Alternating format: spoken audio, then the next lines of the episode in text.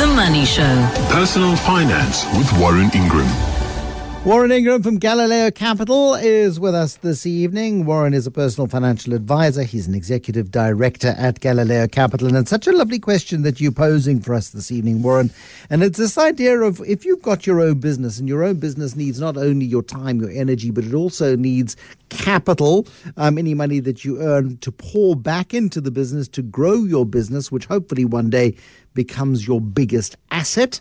Um, that do you really need an investment portfolio? And how then, if you do, do you manage both demands? It's a big one.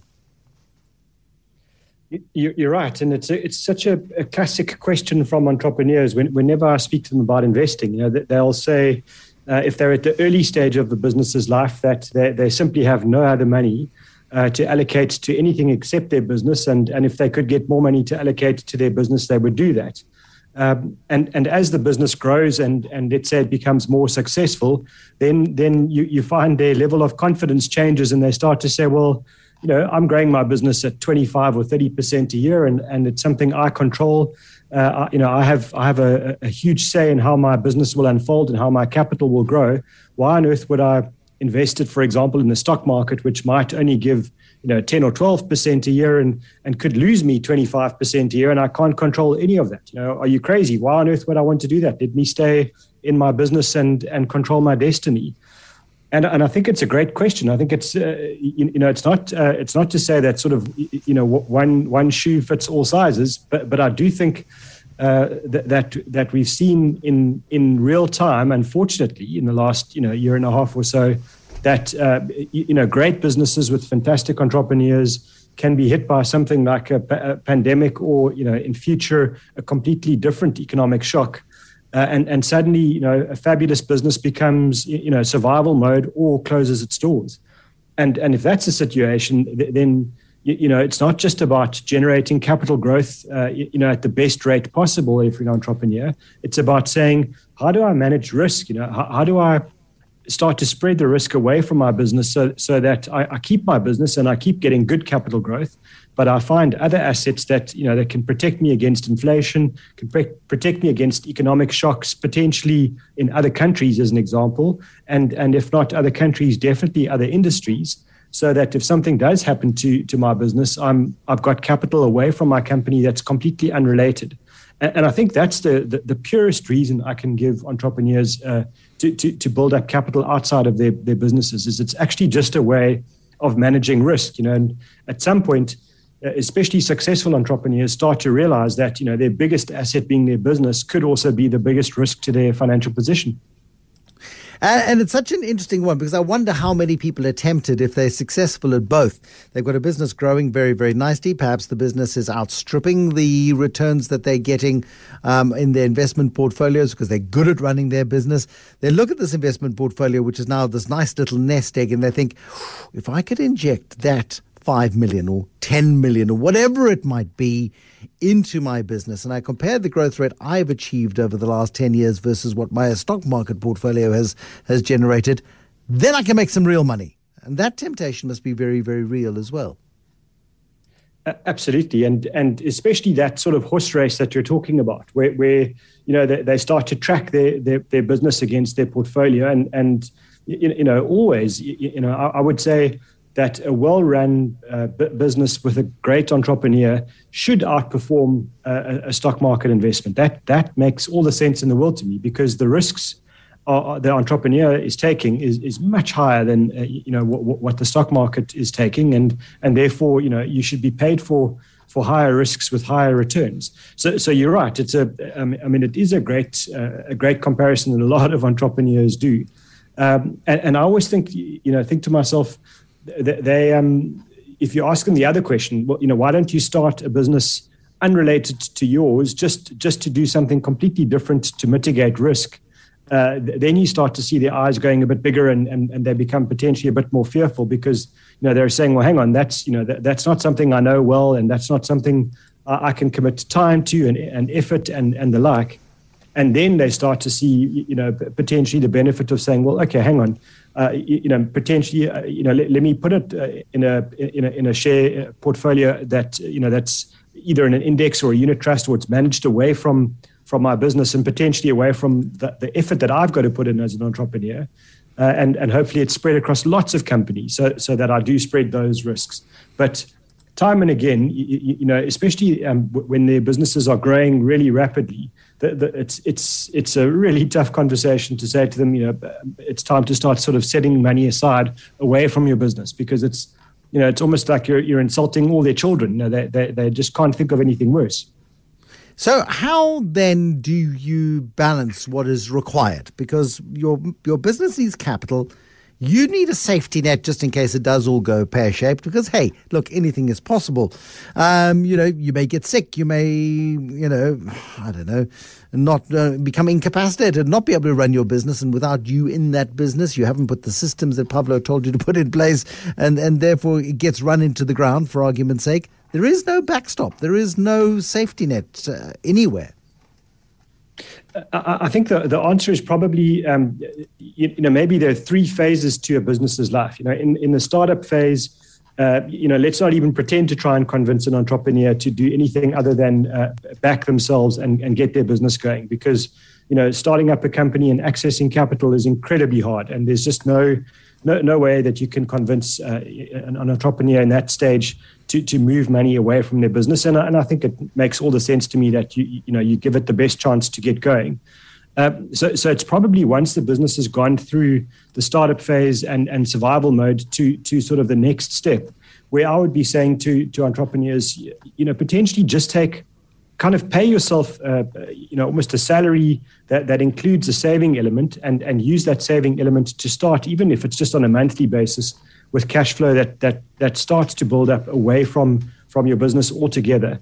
And very importantly, that that you choose investments that are completely uncorrelated with your company. So you know, so for example, if you you know, I mean, to use a really simple example, if you've got a uh, you know something related to the mining industry, that you know, th- then make sure that when you when you have investments, that you invest in, in things that are completely unrelated in any way to, to the mining industry so that if something happens to the whole sector, that, that it doesn't take you down with your, in theory, diversified investments. And, and so that becomes one way to start to, to start convincing entrepreneurs to do something, and especially if it's a small amount of money uh, on, on a monthly basis that gradually increases, that sort of pain point is, is not as big as, as, as saying to someone, look, you know, I need to take out hundreds or you know, hundreds of thousands or millions of rands out of your business to, to build up a portfolio. But, but really interestingly, it's um, when you talk to entrepreneurs in later stages of their business's life, you know, especially when the entrepreneurs are in their late 40s, early 50s, they, they start to, to look at this differently and they start to say, hang on, I actually do need to do something to protect, you know, protect my family, protect the assets that I've accumulated. And, and then it's very, you know often a case of saying you know if your company is very South Africa focused, then then it's pro- probably time to start building up at least an overseas portfolio to get the currency diversification, you know other industries that just aren't around in South Africa.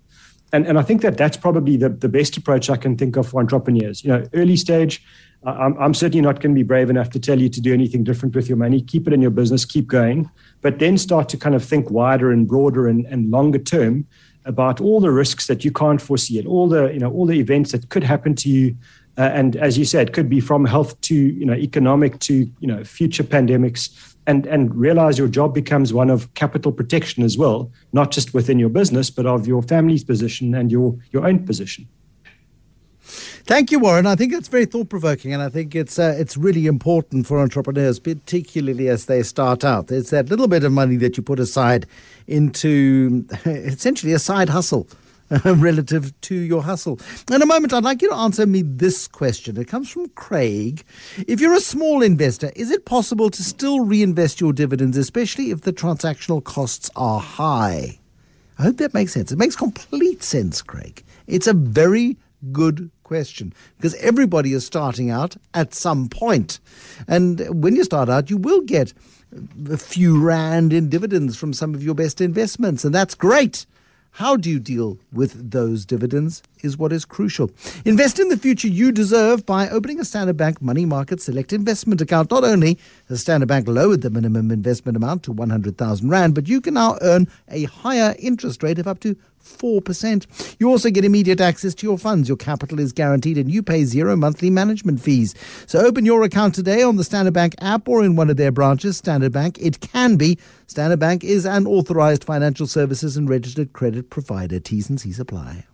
Personal Finance with Warren Ingram. Dividends are beautiful things. Uh, the dividend puppy calls them money babies. And it's uh, whatever investor aims for, uh, Warren, is capital growth. In other words, you buy something for one rand, you hope it goes to a hundred one day, but you also hope that each and every single year you get in, you know, you get a few cents and then a few rand, and hopefully by the time the share gets to a hundred, you're getting proportionately huge amounts of dividend flow coming out of that investment. Absolutely, and and I think uh, you, you, know for for people to understand when you invest in the stock market over a long period of time, the, the reinvestment of dividends accounts for about half the growth that you get from the whole stock market. Uh, you know, over let's say a decade. And so, if you're not earning those dividends, you, you know that that's a huge compromise to to your growth. So, so it's a critical point. And you know, if I look at Craig's question, it, it, you know even more critical for for smaller investors to find ways to to not just strip those dividends out and spend them, but to to, to actually accumulate back into their, their their portfolios so that they get that compounding effect of the you know the money babies making even more money babies uh, as time goes on.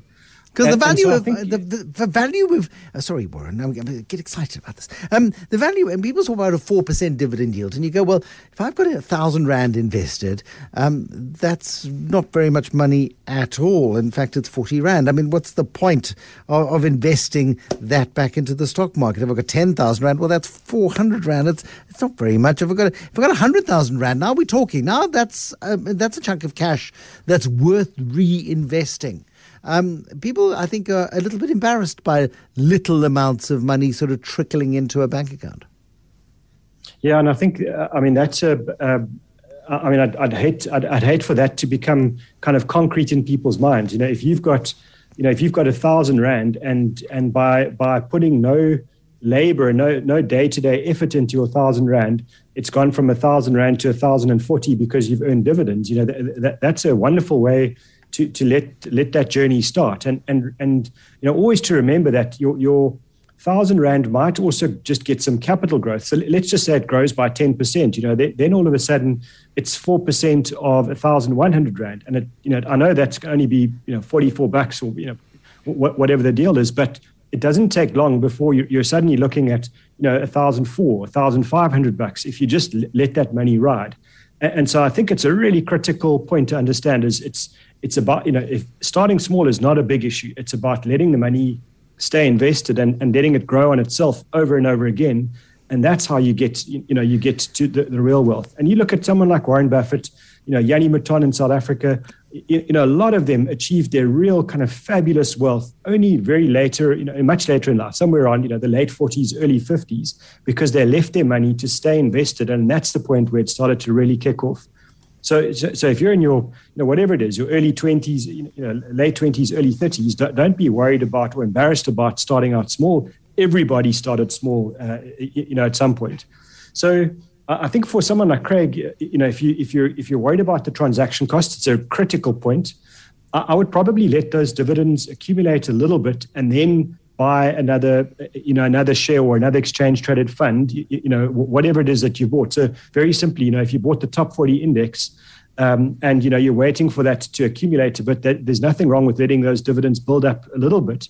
And then uh, w- when they get to a decent size where they can, you know, absorb some of those transaction costs, th- then you, you, you kind of, you reinvest again.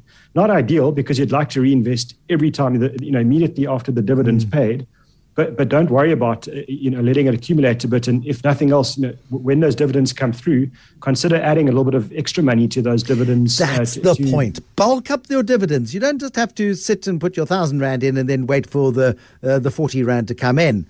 Um, you know, add 60, add 600 if you've got it, add 6,000 if you've got it. I mean, just keep contributing. Um, and as the dividends come in, bulk them up with a bit of extra cash that you've got to make those transaction fees worthwhile and and then you've got to exercise patience. You know, and I think that's the thing. You know, for a lot of people, they always talk about that first million and how long it takes to to make, and that's that's absolutely true.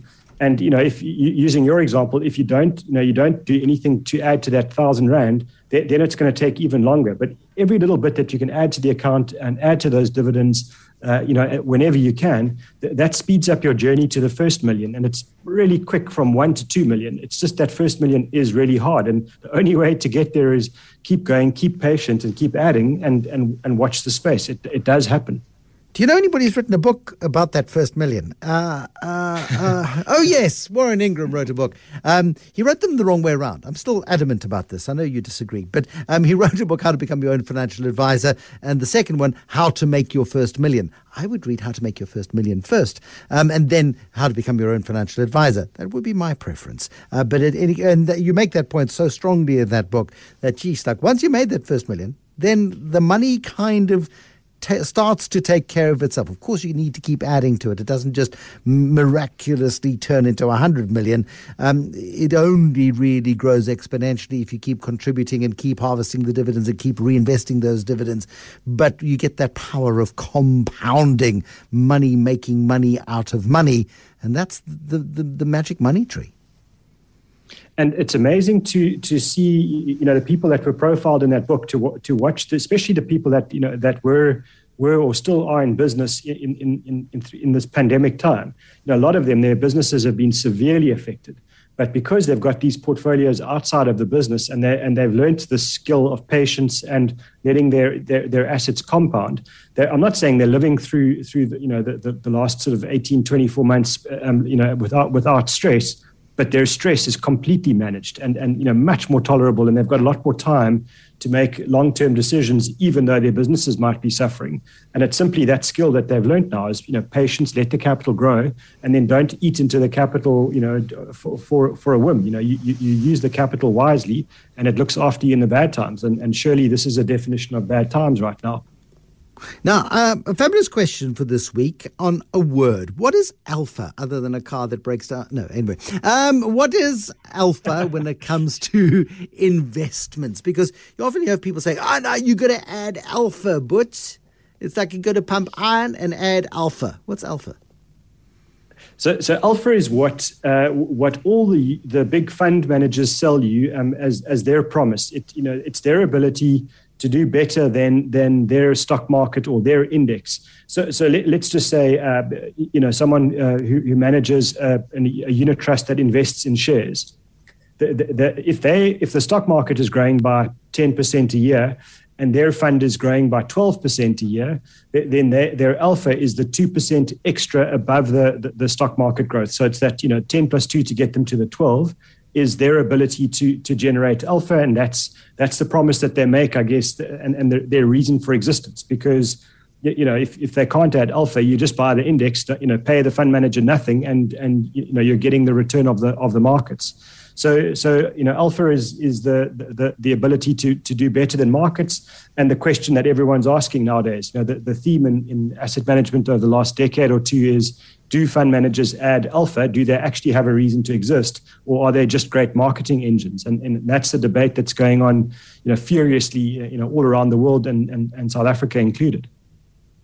But alpha, when it comes, is lovely because then you feel like you are, you know, you're getting your money's worth when it comes to the fees. Yeah, absolutely, and and I think you, you know I'm not um, I'm not a cynic about fund managers. I think good fund managers, you know, they're they're a handful, but but they are able to generate alpha. The, the, the difficulty is finding those good fund managers and the ones that are going to do well in the decade ahead, not the ones that have done well for the last decade. Uh, and and so I always think you know it's it's it's too um, too easy to say well I'll only do the one or the other. I think you know there is a merit in both index investing and and finding good fund managers who can add that alpha. It does exist, and and the the, the thing about this is when they do add alpha, they add a lot, uh, and and so that's why they, they do still have a reason to exist.